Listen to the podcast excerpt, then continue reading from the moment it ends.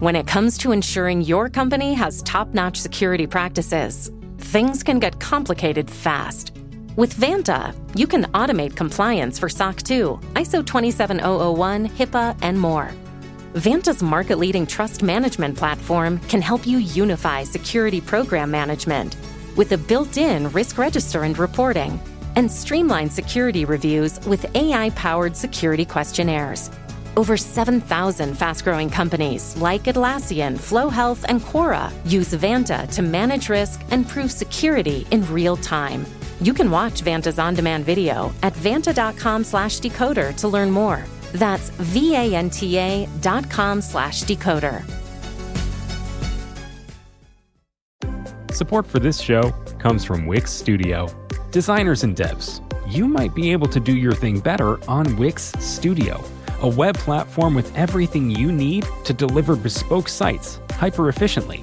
Design teams get a ton of smart features that can take the grind out of web creation without it costing per pixel control. Dev teams, you get a zero setup, developer first environment combined with an AI code assistant and your preferred IDE for rapid deployment. Search Wix Studio today to explore the full range of features. Hello and welcome to Decoder. I'm Nilay Patel, editor in chief of The Verge, and Decoder is my show about big ideas, other problems.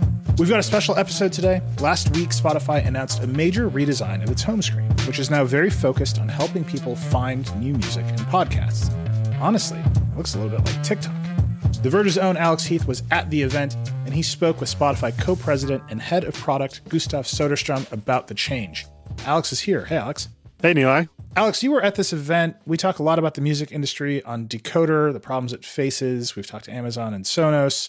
We just had Charlie Harding from Switched on Pop talk about the artist perspective. What's going on with Spotify? Well, Spotify just had its big Stream On event in Los Angeles last week. And after the event, I spoke to Gustav Soderstrom. He's Spotify's co president overseeing all of product and engineering. He's been at Spotify for a long time. He actually led the development of their first mobile app in 2009, back when the company was about 30 people. I would say the biggest news to come out of this event was this controversial redesign that Spotify's doing to look like TikTok, like you said. Um, there was a lot of strong reaction to it on social media. People obviously get upset whenever apps they love have big visual changes.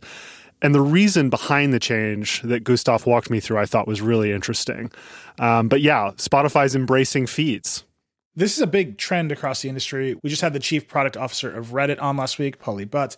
They're adding a scrolling video feed that looks like TikTok to Reddit. It seems like everyone is chasing this concept because the dollars are in video advertising and they want to play pre roll video advertising to you, or is there something deeper happening here? I think that's part of it, but I think there is something deeper happening. My biggest takeaway is that Spotify not only sees this as a way to finally be more than just a streaming app, but a platform for artists and creators to get discovered, which I think is interesting. It pits them more directly against TikTok.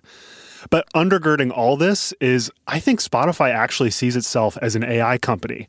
And what you'll hear from Gustav, the reason they did this redesign is at its heart really to get better at AI, which I don't think is super obvious. But uh, that presents, a, of course, a lot of challenges, which we also get into. And, you know, because this is Decoder, we did spend a lot of time talking about org charts and why Spotify restructured the whole company recently, which I found fascinating. I mean, there's nothing more decoder than that. I will tell the audience when Alex was done this interview, he pinged me immediately and said, We talked about org charts unprompted. That's how you know it's a good episode of Decoder. I want to push on that AI thing just for one second every company right now is telling us it's an AI company. I think of Spotify as a music company. And one thing I think the audience will hear in this conversation is that Spotify thinks its product is actually music discovery. So most people pay for Spotify, you think you get access to all the music and then you can just listen to it and that's what you're paying for. Spotify is saying what everyone's paying us for is discovery, showing people new music. And to do that, we need AI. That means we're an AI company. That's kind of a stretch, right? It is. You know, we didn't get into this, but there's this idea of the jobs to be done framework, and Spotify's in this really tricky position where it has this one job that it's really good at that people think of, which is I just want to listen to music and my podcast in the background. And then you have the company incentives over here going, well, we've got to do more than that if we're actually going to build a sustainable business. Because as you've talked about on the show a lot, just streaming music not a great business. So that's where all this kind of collides and it presents a lot of uh, incentive dilemmas and just product challenges. And it's why I think people have been reacting so strongly to this redesign on social media, which I actually uh, asked Gustav about and read him some tweets. And I thought that was pretty funny. I should probably also tease if you're interested in whatever happened to Spotify Hi Fi, this premium tier that they announced a few years ago and then never talked about again, I actually asked Gustav about it at the very end of the interview and I think you'll find his answer interesting. I love that. By the way, Gustav is a decoder listener, so he came ready to rock on the structure and incentive questions, which is awesome. Love it. Uh, by the way, if you are a subscriber to Alex's excellent newsletter, Command Line, you got an early preview of this episode. Alex, tell the people about Command Line real quick. That's right. So, Command Line is this newsletter I've been doing for the last few months that sends every Thursday to paid subscribers. It's all about the tech industry's inside conversations. So, you're going to get my exclusive interviews, analysis, and scoops on companies like Meta and Twitter uh, every week directly in your inbox. I'm having a lot of fun. It's still really early, but uh, it's it's been really fun. We've made it really easy to sign up. You just go to theverge.com slash CL. That's theverge.com slash CL. And the first month is free. Command Line is one of the most fun things we've been working on lately at The Verge. Alex has got tons of gossip and scoops and inside information. I love reading it in edits every week. And I think the audience has been really liking it. So go sign up. That's theverge.com slash CL. All right, that's enough hyping around stuff. Here is Alex's interview with Gustav Soderstrom, the co president and chief product officer at Spotify. Here we go.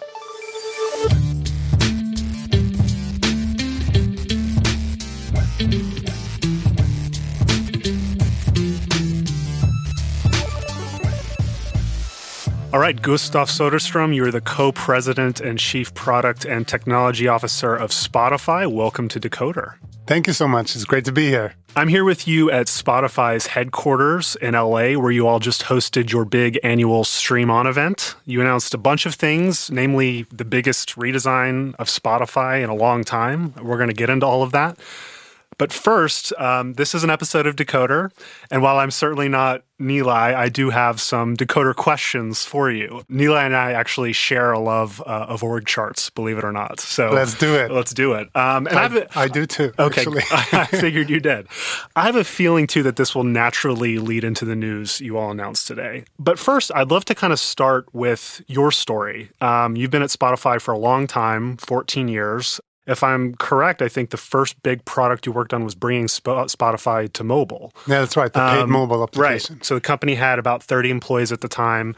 Um, could you give me a sense of your time at Spotify and how your role has evolved over all these years?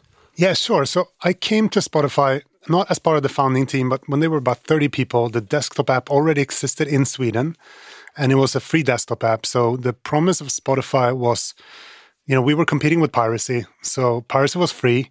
So we had to be free. And on desktop, with especially in Sweden at that time, with sort of very low light latency, high bandwidth internet, sort of government provided actually, that illusion worked. It was actually faster to use Spotify than it was to use Napster at the time. The music started playing faster. But when you looked at mobile, so I, I had done a few startups and, and sold a few companies to American companies like Yahoo. So my thing at the time was mobile, which is not a thing anymore. If you don't do mobile, you basically don't do internet. But back then it was like a special skill. So I got a little bit lucky that I had had a skill that was in demand. So Daniel brought me on to sort of figure out together with the team what Spotify mobile should be. And it was interesting because the first assumption specifically from end users was like, well, the whole thing with Spotify is that it's free streaming. And as soon as we started thinking about mobile with the with the mobile networks back then, which was like Edge, GPRS even, that illusion of like streaming over over like data, it didn't work. It didn't work technically. It certainly didn't work financially. you get this SMS from your provider after half a song, like you're out of data. So we had to figure out both what the experience was. Pretty quickly, we realized that it would have to work offline so we had to fix new licenses from labels, this offline mode that didn't exist, that you could sort of encrypt and keep music locally available with a key that the user wasn't supposed to be able to decipher themselves that would expire. So what was interesting for me was that it was certainly a lot of technology innovation in making that performant and seamless so that you know when you added a file on your desktop computer it would silently and seamlessly synchronize so you had it offline but it was also very much a business challenge to figure out together with the labels what kind of license we needed and what that would cost so that's kind of what i came in to do to head up mobile and then over the years i, I kind of label myself a product guy but i'm very interested in in the combination of product and business models. I think there are product innovations that are interesting, but almost all the really big product innovations they happen to coincide with new business models. They they kind of go hand in hand. I think that's been true for for Spotify as well. So um, I headed up mobile, and then I started heading up all of product for for Spotify. And a bit later, a few years later, I also started heading up technology. So sort of the CPO, CTO role for Spotify, which is my, my title now is co-president, but really my responsibilities is, are the responsibility of a, of a chief product officer and a chief technology officer. It's unusual, based on my understanding, to have a CPO also be the CTO. Have you seen that model at other companies? Yeah, maybe it is unusual. My background is as an engineer, computer science and electrical engineering, and I am genuinely interested in technology for the sake of, of technology. But um, I've also been a, a, CEO and founder of my own company, so I kind of have the that mindset, I guess. Mm-hmm. So I just in, I enjoy technology. I spend a lot of time on time on technology. I'm not a great developer, unfortunately. No one lets me touch code at Spotify.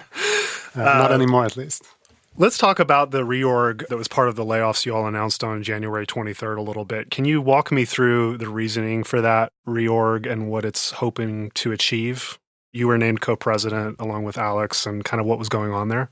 Yeah, absolutely. And I know you, you and Nilay are interested in org charts, and and so am I. You know, you follow Steven Sinofsky and Microsoft back and forth between your functional business units, what what works, and the general advice is like there is no right or wrong org. You should probably stick to one. is is what they say. I have a slightly different version of that, which is you can't win with an org. There's no org that is good at everything. But you the, you can be in the worst place where what is really important to the company is what the org is bad at, and what is not that important you're good at. So what we kind of strive to achieve is that the org we have is at least good at the important things and kind of sucks at the slightly less important things. So so that's how we how we think about it. But I try to be clear about you can't win on all dimensions. It's always a, a trade off. So this organization that we have now, we wanted to achieve a few things part of the reason for the layoffs and the org change is the macro climate in technology, where you know basically funding and money was incredibly cheap for a very long time. So people now complain that you know technology companies were exuberant, but the other way to see it is like when money was cheap, it made all the sense in the world to be very aggressive and grab as much opportunity as possible. And so did we. We got to half a billion users and number one in music and podcasts and so forth. But the world changed. That's not true anymore money and capital is very expensive. So Spotify has to change like everyone else. So we need to become a much more efficient company. We need to focus in addition to just being a great product. I mean, we've always known that the only way to get to build a great product for the very long term is also be a great business. You can loan money for a while and build a great product, but long term, you want to be self sufficient. It's the only way to like, there is no job guarantee except being profitable. That's the way to think about it, right? So that's where we are. And with we, I mean all of technology. And it's not unexpected. This is what all new businesses looks like. You, you have this innovation phase with startups and then starts mature. And that's where I think we, we are. So that's part of the reason. But there is a more intrinsic reason for this, which is we presented at Investor Day uh, last summer, I think, this thing called the Spotify machine, where we said to the investor community, even though it was open to everyone, that the way they should think about Spotify is that uh, we built a music application. And to build that music application, we had to build a lot of technology. We had to build a consumer application where you can find content and subscribe to it, so forth. We had to build at least two monetization modalities, uh, an advertising tier and a subscription tier. We had to build recommendations engines for content and so forth. And then as we went into podcast, the way to think about that is we wanted to leverage the, all that infrastructure. And so when we went into podcast, instead of building a separate app and kind of start over with zero users, we started over with what was already then hundreds of millions of music listeners, and with the bet of being able to upsell them on podcasting, which wasn't that big at the time. So most of the growth in podcasting we've done is actually to create new podcast users rather than stealing existing ones from other podcast services. So we made a bet on doubling down on, on our own audience and uh, using our own distribution to our music listeners for podcasting. And now we're doing the same thing with audiobooks. We're bringing another format to our existing audience. That gives us an intrinsic distribution advantage, both in that we have the audience, we have their taste and habits around, for example, podcasts, which is very similar to audiobooks. And it even turns out that music listening was predictive for podcast listening, which surprised me. Hmm.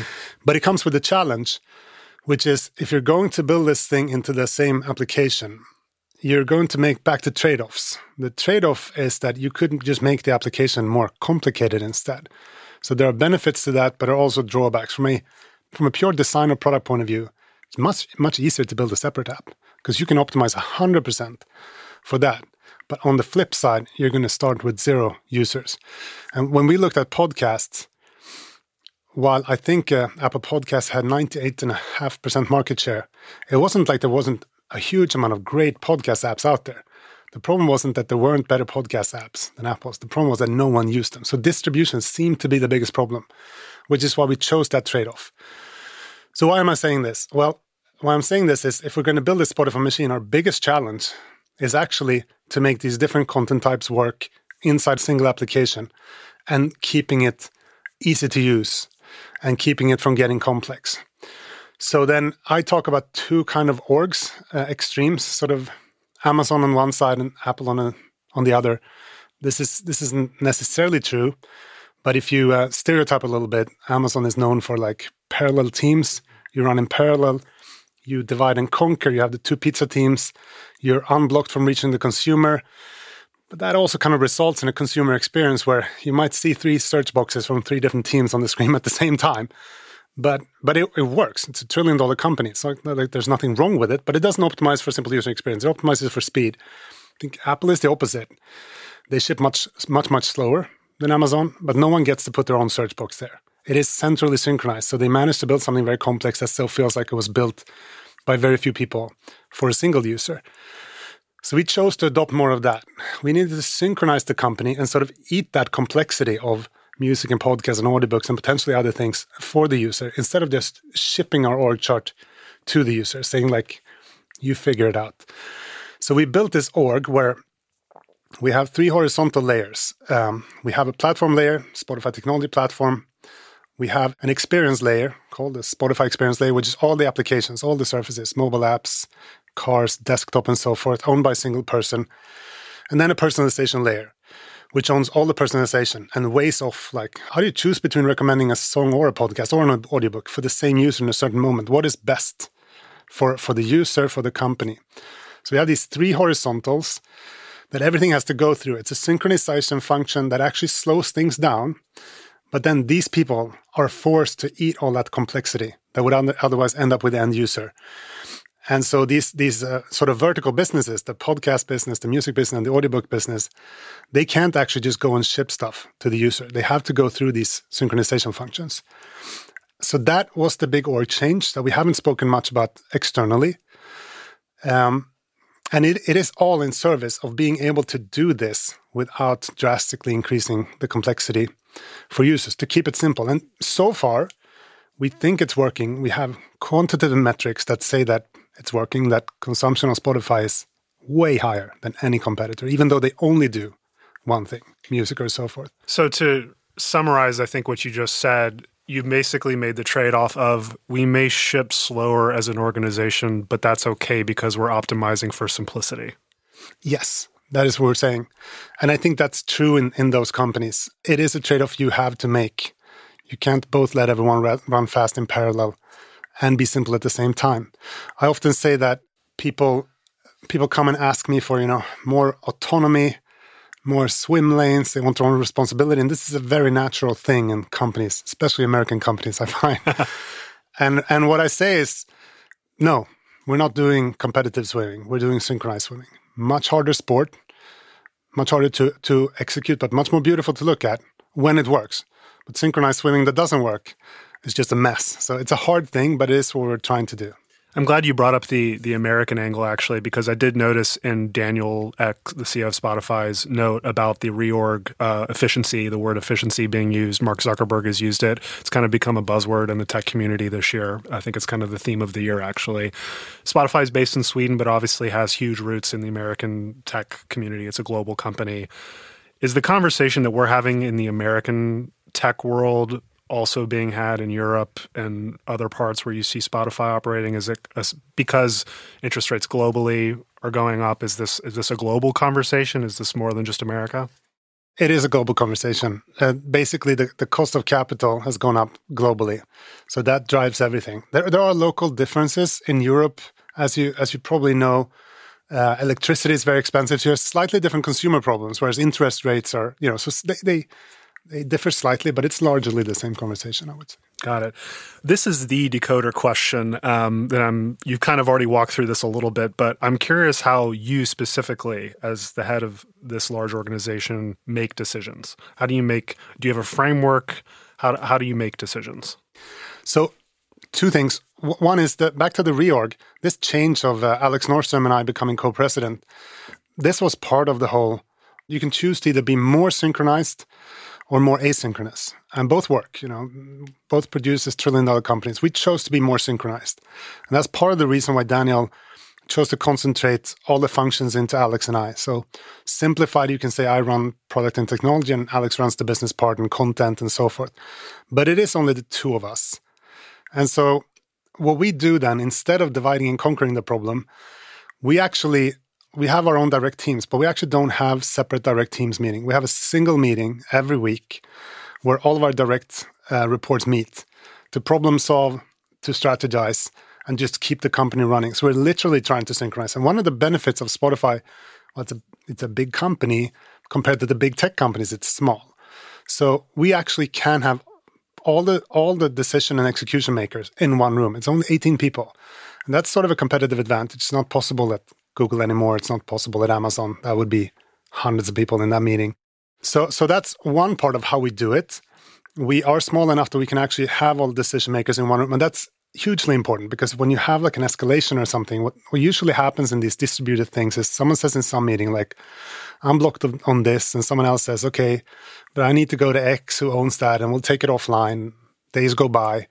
What we're trying to make sure is that when someone says like, "I'm blocked," by you know uh, Sarah or Johan over here.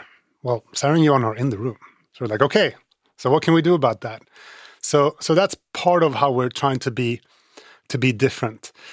Then on decision making itself, um, I have a a big uh, passion for a certain kind of decision making, which is sort of the Socratic debate.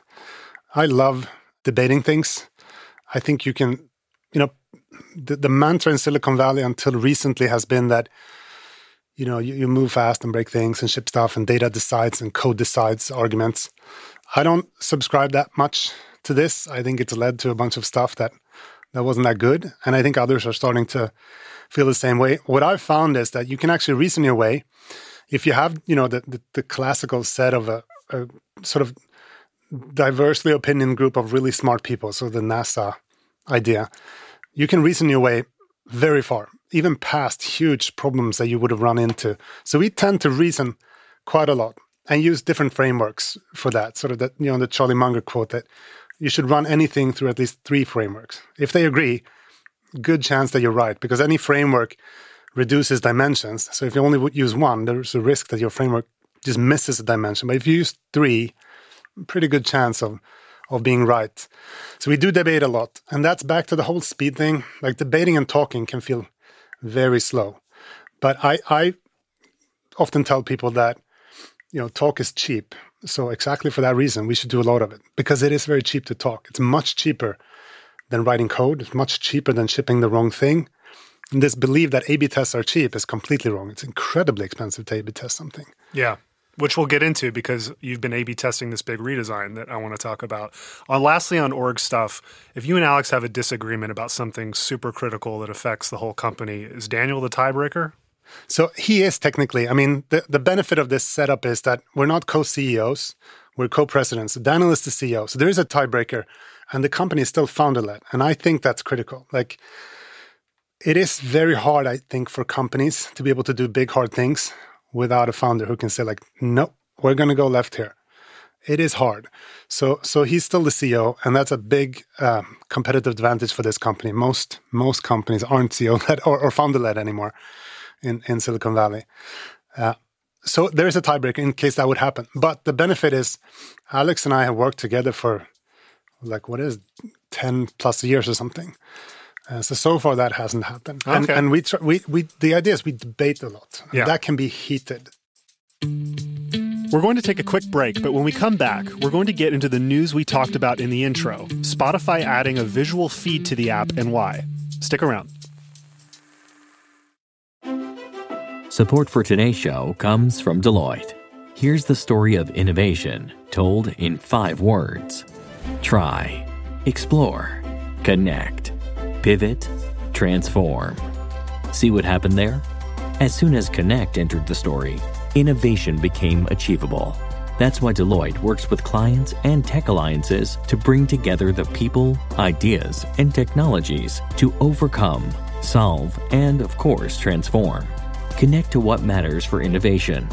Start at Deloitte.com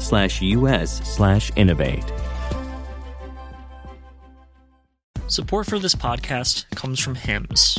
It can be challenging for men to speak about their health, and whether that's a fear of being vulnerable or just wanting to keep things private, there are just some things we would just rather keep to ourselves. Hims knows how you feel, which is why they're looking to provide you the help you need discreetly. Hims is a men's healthcare brand looking to provide simple and convenient access to science backed treatments for men. The entire process is 100% online, so you can get a new routine of improving your overall health in private. If prescribed, your medication ships directly to you for free and in discreet packaging. No waiting rooms and no pharmacy visits. So while it can be tough to deal with this part of your life, it doesn't mean you have to do it alone. Start your free online visit today at hims.com slash decoder. That's H-I-M-S dot com slash decoder for your personalized treatment options. hims.com slash decoder. Prescriptions require an online consultation with a healthcare provider who will determine if appropriate. Restrictions apply. See hims.com slash decoder for details and important safety information. Subscription required. Price varies based on product and subscription plan. We're back. Let's get into the big news of today and what it means for Spotify as a product. I would say the biggest thing that people are going to notice first and have probably some strong reactions to is this new feed that you showed off today at this event that you all hosted. Take me into the decision making process for what Daniel called the biggest change to Spotify since the introduction of mobile. You basically are incorporating this TikTok like visual endless feed to replace the main tab of the app. Um, why do that? So I think about it this way: What is it that that you know when we when we ask users what they love about Spotify, they say things like personalization and so forth. But if you drill down, what they really say is like the more new things you show me, the more new things I found find, the more I'm going to like this product. So it seems like the the love for Spotify is very correlated, hopefully causated to the amount of discoveries we drive you, you kind of subscribe value and love to the thing that helps you discover new things and have a better life. So discovery is kind of the lifeblood of Spotify. So if you take that lens, then you should expect us to try to do everything to improve discovery. And, and the truth is, what has happened the last few years with these feeds that autoplay content is its evolution. It has sort of converged on what is the most effective way to evaluate a new piece of content. And it turns out, if you think about it, not surprisingly, if you have one version where you're supposed to evaluate a piece of music by looking at cover art that you by definition never saw before, that may be descriptive of the music, but often not, click through on that, start reading titles of songs that often has nothing to do with the music, can't even know the genre yet. Then you have to click one of those titles. Then you have to wait for one and a half minutes on average to get to the hook. That can't be the best way to discover music. The best way to discover audio must be through audio.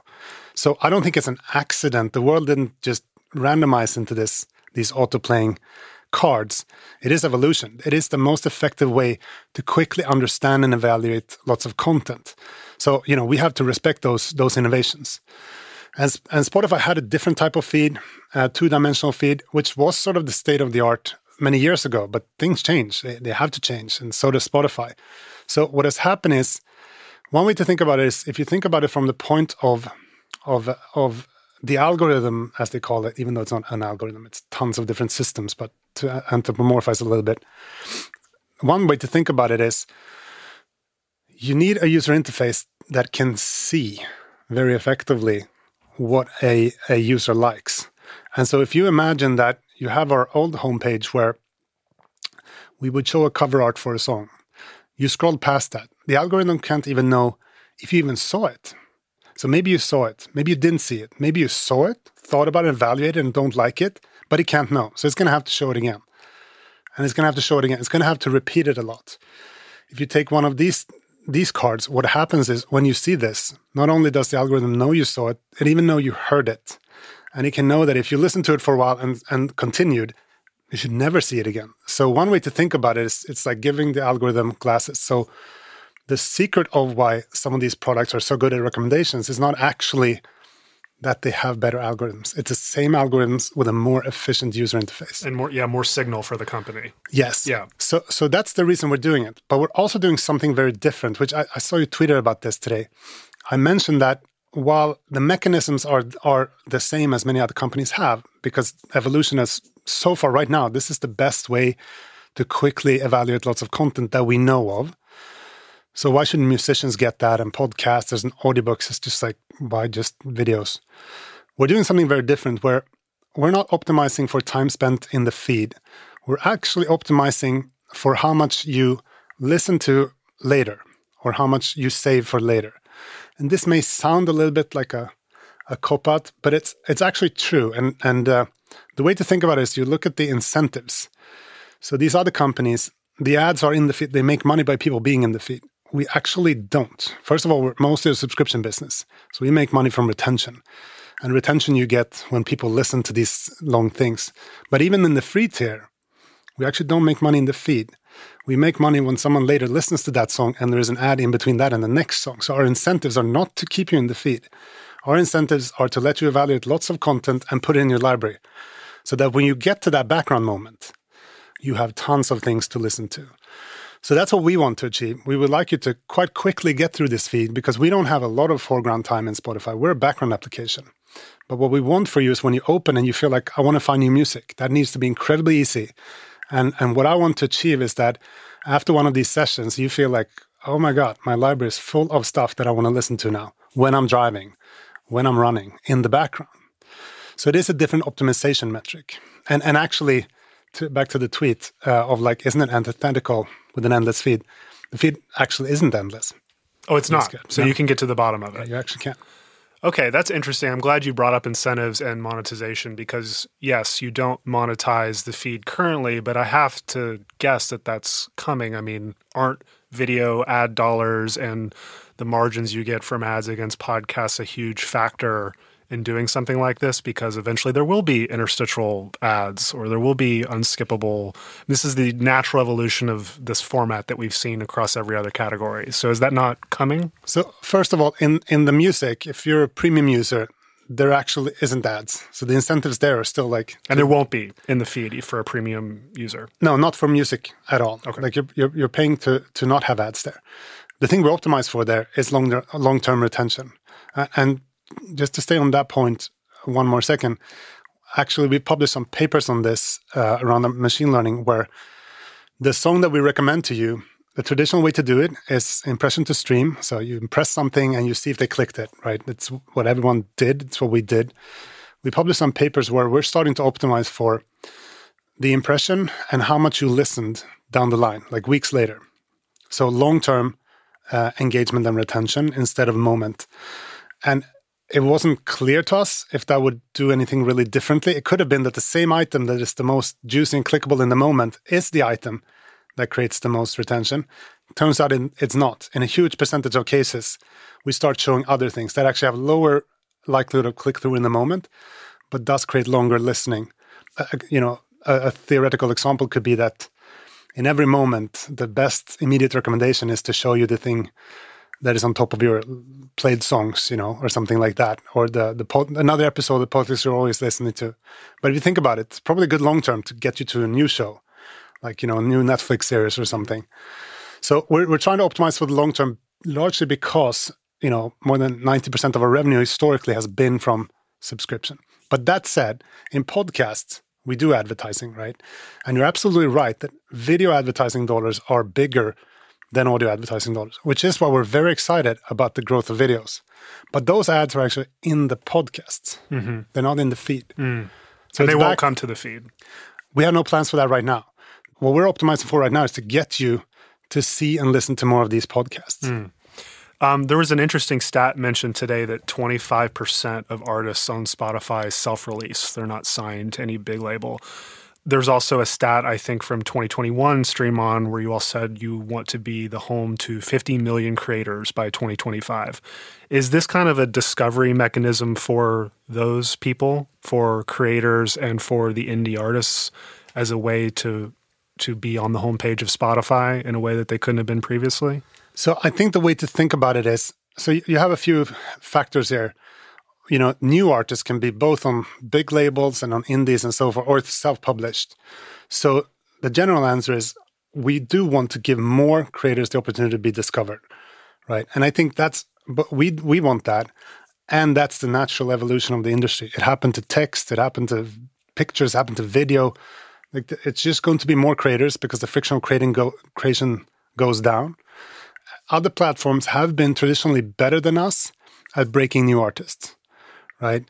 And we want to get better better at that. We want to do more exploration of content that doesn't have a lot of listeners. So you have two ways to do recommendations.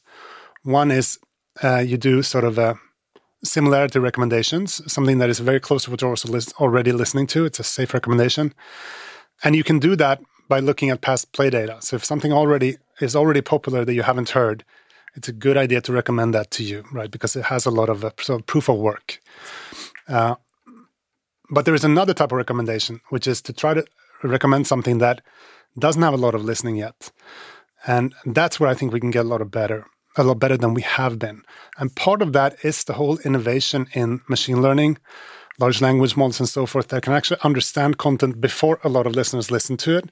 Previously, we had to wait; content had to break organically before we felt that it was uh, safe to amplify it. Now, with these innovations in large language models and so forth, you can machine listen to the content, but you can also safety classify it. So, the, the big reason why we haven't been that aggressive on what is traditionally called sort of explore exploit is that we just didn't feel comfortable exploring things that we didn't understand what it was. Hmm. We've seen other companies end up in bad places. So we Yeah. just we just held off. Yeah. But fortunately for us, and, and he used like the solution to that, doing that safely until a year ago was 20, 40, 50,000 moderators somewhere in the world. But now you can do it differently. You can do it with machine learning. So hmm. we're going to try to be a lot better at helping more creators, mu- music and podcasts and audiobooks, find an audience because of this technology. So we're quite excited about that. But you know, we're not. We're gonna get better at it. We haven't been traditionally very good at it. Yeah, and I'm, you mentioned competitors have been better at new artist discovery. It, we're obviously talking about TikTok here, and I, I know ByteDance has Resso, Resso, their own streaming service that more directly competes with you all. I guess I'm curious if if the TikTok, you know, discovery phenomenon is a competitive threat to you all, or if you see it.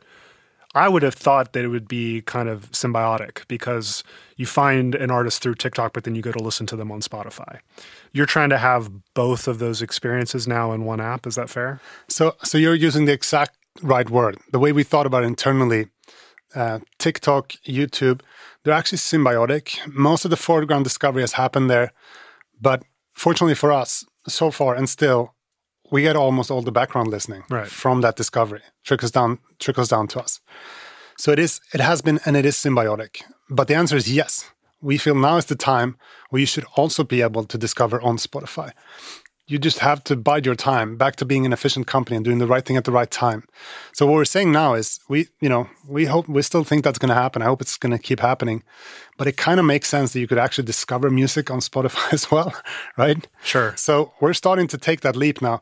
But as i just said it is a big leap. You need to invest a lot more in machine learning in safety. There's a lot of cost coming with being one of these true platforms. And we decided to take that leap about a year and a half ago. Um, and what you're seeing now is really us saying, like, well, here it is, the platform where new artists can break. You don't have to already be big to get an audience here. Yeah. But it was a very, very deliberate and quite big uh, bet to take on. Yeah, and you know the other thing is is the reaction this is going to get from users, and I'm sure you know you all have been A/B testing this in the wild for the last several weeks, um, and i would love to hear kind of what you've learned from that test and how that gave you the conviction to launch this to everyone. Anecdotally, there's a lot of heated reaction to this. I don't know if you you pay attention to the posts on social media about even the tests of this. Have you seen some of these tweets? So what I do with user testing is uh, we do qualitative user testing in house and quantitative and it's different for different features. But uh, we've done big user interface changes before on the desktop app and on the mobile app, and we we asked some of our sort of uh, peer companies, uh, some of the really big uh, tech companies, mm-hmm. about their experience mm-hmm. with it before we did it last time. And I got one advice. I'm like, how do you change the entire user interface for like hundreds of millions of users? And the answer was like, don't, don't even try. Yeah. People are going to be very upset. So the, the way to think about it is it doesn't really matter so much if, if, even if it is better for you. If i come in and say like well i'm just going to rearrange your desktop for you where you have a bunch of habits and you know you're not going to like it but i know better than you. No one likes that. So it is very hard to measure. If you add a new feature people are almost always happy. Like the ai dj for example. No one says like i'm disappointed with it because it's additional. But when you change a habit it is very hard and you have to separate what are expected user reactions to changing a habit, which no one likes, including myself, but may still be much better for you down the line from you can fool yourself saying like no people are upset but it's you know but it's just because they don't like change. Maybe it's actually bad. So what you need to do is to do also do quantitative testing and understand if it actually creates more discovery and, and more listening. Yeah. That gives you some confidence for what are tough reactions you know.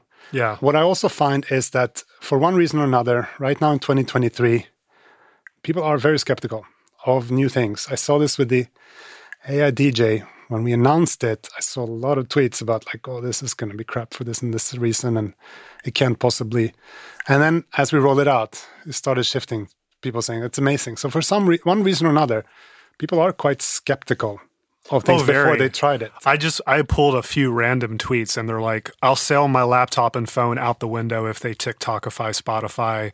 Can we stop making functional apps worse? I hope the dude who came up with this idea is thrown into a lion pit. And then one that was just, I hate the future, I hate the future, I hate the future over and over and over. It's um, a good um, thing we don't have lion pits in Sweden. That's right. Um, you you mentioned the testing, and I have to imagine that even before the testing, this was a controversial idea to get through internally that probably re- required you know a lot of debate, and that there were people inside Spotify who thought this was potentially a bad direction for the company, and you all had to debate that out. Can you walk me through the internal debate and then what you guys saw in the early testing that gives you the conviction to make such a huge change when you are getting the reactions like I just read? So it's it's a few things. So first of all, we actually haven't had the internal uh, problem. I think internally, people are very excited because they're using the product. People are very excited about finding new podcasts, uh, finding new audiobooks, and finding new music. Because one of the criticisms we do see on Twitter is something that says, you know, Spotify is, is uh, amazing and fantastic, but I'm a little bit tra- trapped in my taste bubble. Like, mm-hmm. I want help to break out. And as I said, we haven't been very good at that, and it's not because we didn't uh, know that we wanted to. It is because it requires a different user interface. let's say that you want to, you know, I love reggaeton, for example, which is not maybe traditional in Sweden.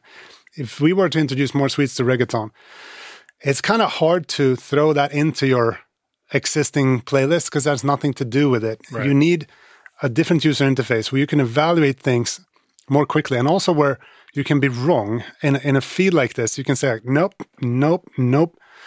We can't be wrong that much if we insert the song into a playlist while you're out running. Like three duds, and you're going to be like, this is crap. So it requires a different user interface to be able to let you explore new music genres. It just needs to be more efficient. So this is part of the reason why we're doing this to address that concern that it needs to be easier to like expand my taste and try new things. We thought about that quite hard.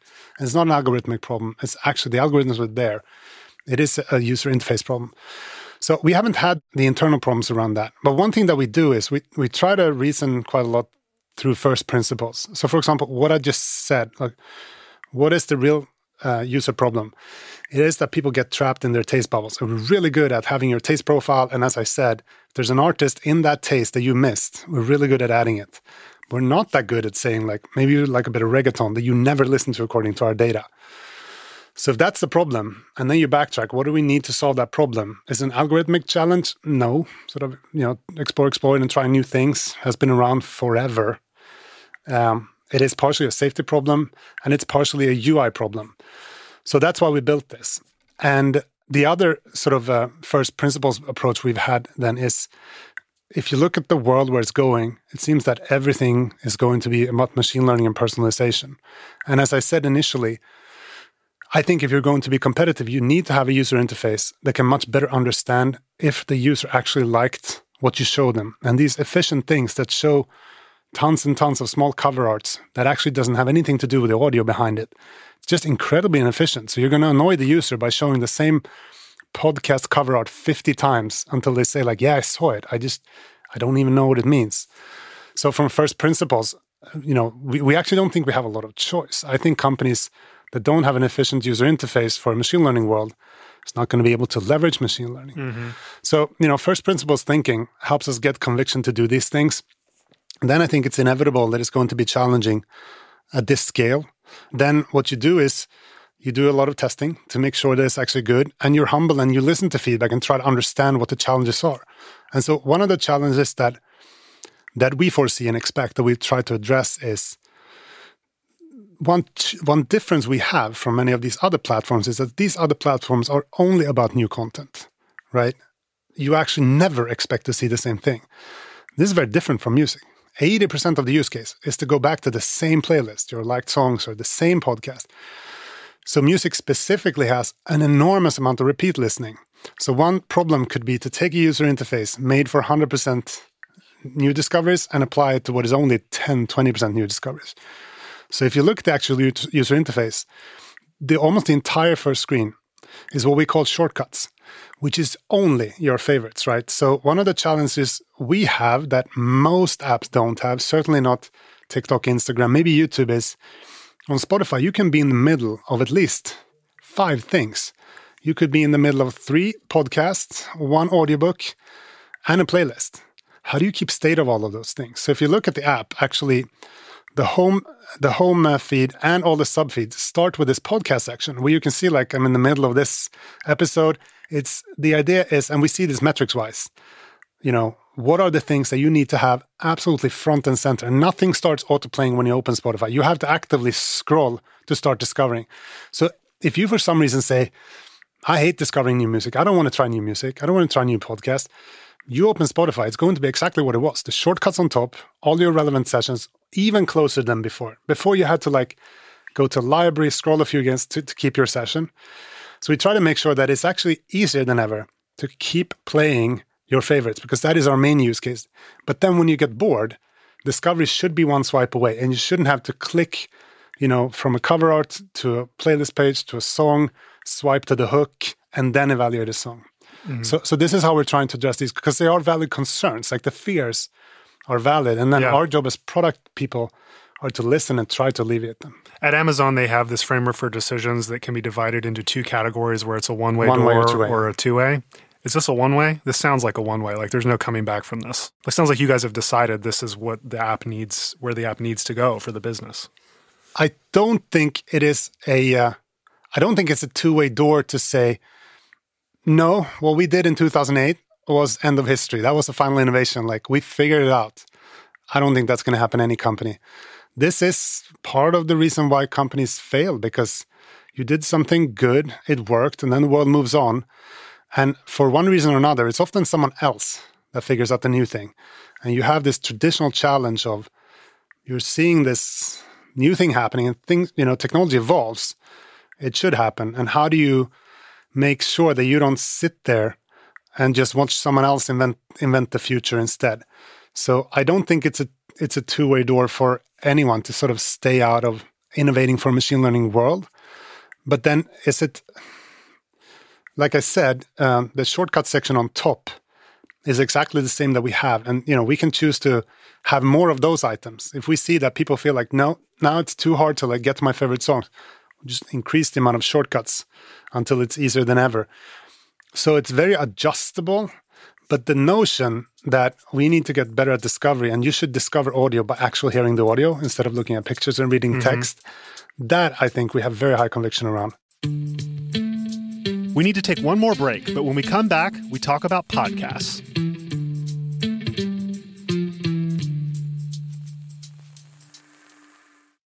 Support for this podcast comes from Constant Contact. If you're a business owner, you already know that it's really, really hard to cut through the noise of everyday life. If you want to connect with your customers, you need to break through the noise. You need Constant Contact. Constant Contact is a marketing platform that makes it easy to reach new audiences, grow your customer list, and connect over email, text, social media, and more. Whether you're a marketing guru or just learning the ropes, Constant Contact offers writing assistance tools and automation features that make it simple to say the right thing at the right time. So get going and start growing your business today with a free trial at constantcontact.com. Just go to constantcontact.com right now. Constant Contact, helping the small stand tall. ConstantContact.com.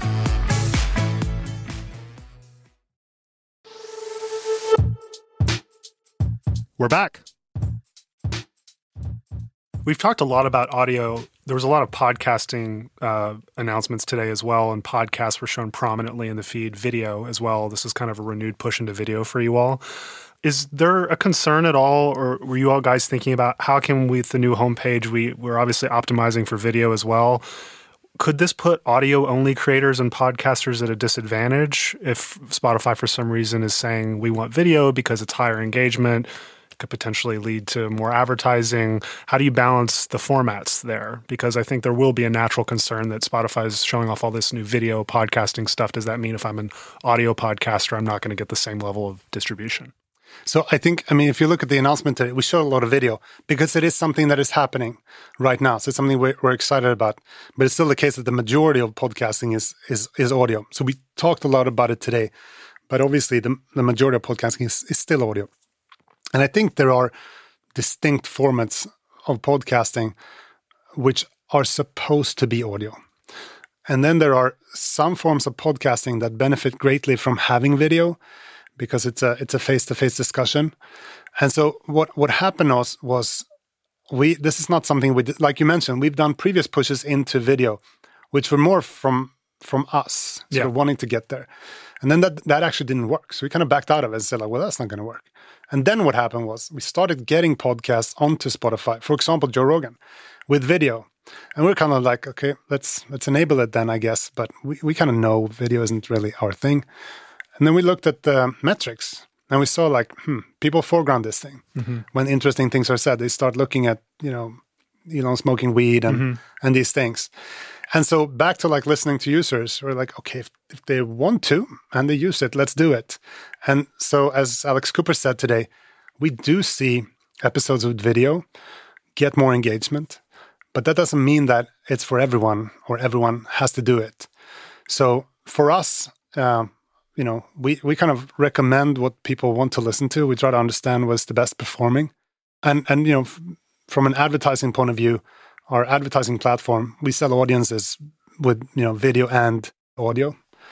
So I don't think it's going to change for anything for audio creators. I still think there, you know, audio is a unique format. And like I said about the foreground feeds, this is actually for those rather short moments for us. In percentages, we have quite small amounts of foreground time and huge amounts of background time. The opposite of our competitors, and we like it that way. Hmm. It's better to be complement your competitors than a direct, you know, uh, replacement. So, So- you're not trying to optimize for, for foreground activity. No, we're trying to use the foreground time to get you to find much more background content. Then what we see with video is people actually foreground the podcast videos while they're listening to see stuff that happens, and it seems to improve the the listening experience. But I think the way to think about it is people get stuck on the video.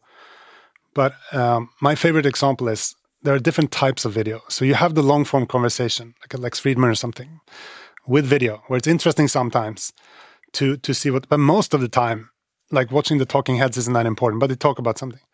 But that video makes a lot of sense as background audio. Mm-hmm. Then you have something else. Like I'm passionate about Brazilian Jiu Jitsu. Most of those videos, they're not don't even have commentary. If you watch them as audio, it would just be people panting. It makes no sense. So I don't think it's video versus audio. I think it's conversations versus whatever the other is, the judo thing, right? And so conversations, I think, seem to benefit from video sometimes, but it is like a voluntary thing. We're not in the business of trying to get video, foreground video on the platform, if that makes sense, but rather background video. The podcast autoplay feature you announced too, where you're going to start autoplaying podcasts after someone ends. Are you pulling that from a listener's other shows, or are you suggesting new shows to them We're them? also suggesting it is an opportunity to sort of help you find and Okay. expand. But but it it pulls very heavily statistically. It it, it what, what what I said in the presentation is the most relevant. So most of the time you will hear probably the episode you would have clicked. That's what we're trying to optimize for. Hmm. You know, it's like what would you have clicked? And if you have an unlistened episode from a podcast you always listen to, that is the best thing to play. But potentially we could suggest things there.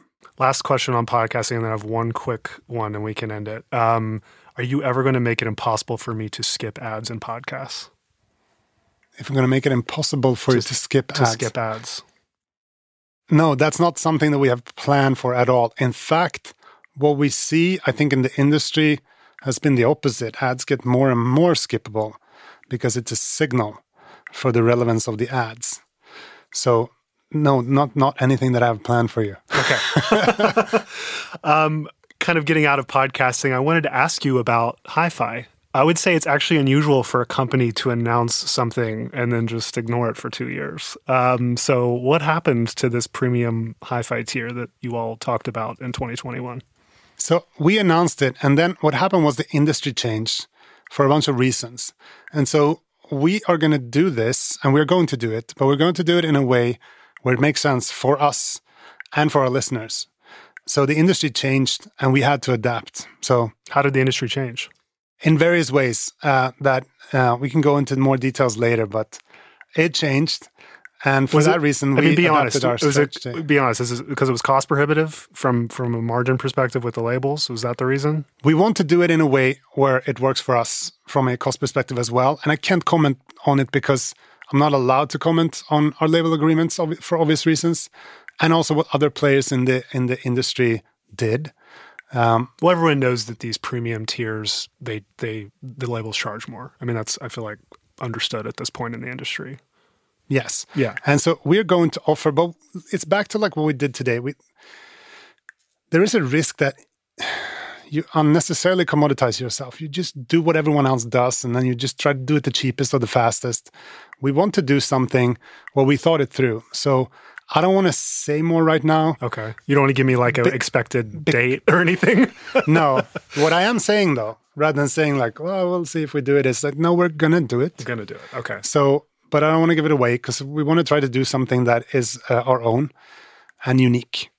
Uh, Do, so do you are you a believer in spatial audio? Does, is Spotify going to do spatial? I won't comment on it right now. Okay.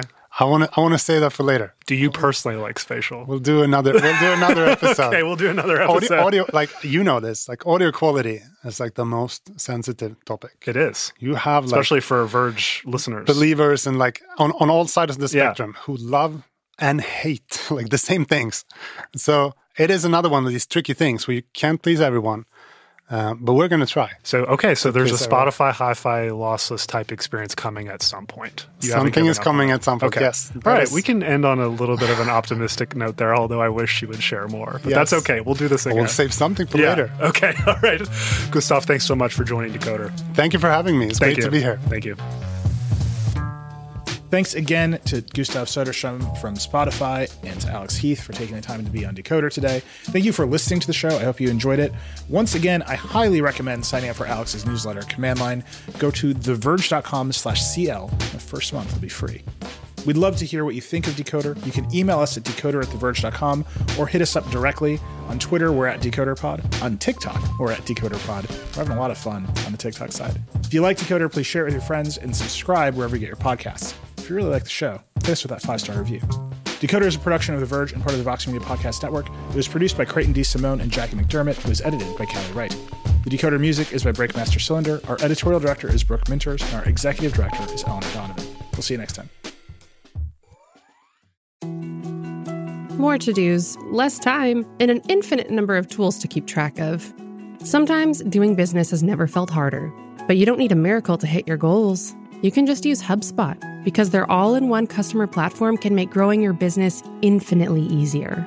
Imagine this high quality leads, fast closing deals, wildly happy customers, and more benchmark breaking quarters. It's not a miracle, it's HubSpot. Visit HubSpot.com to get started today.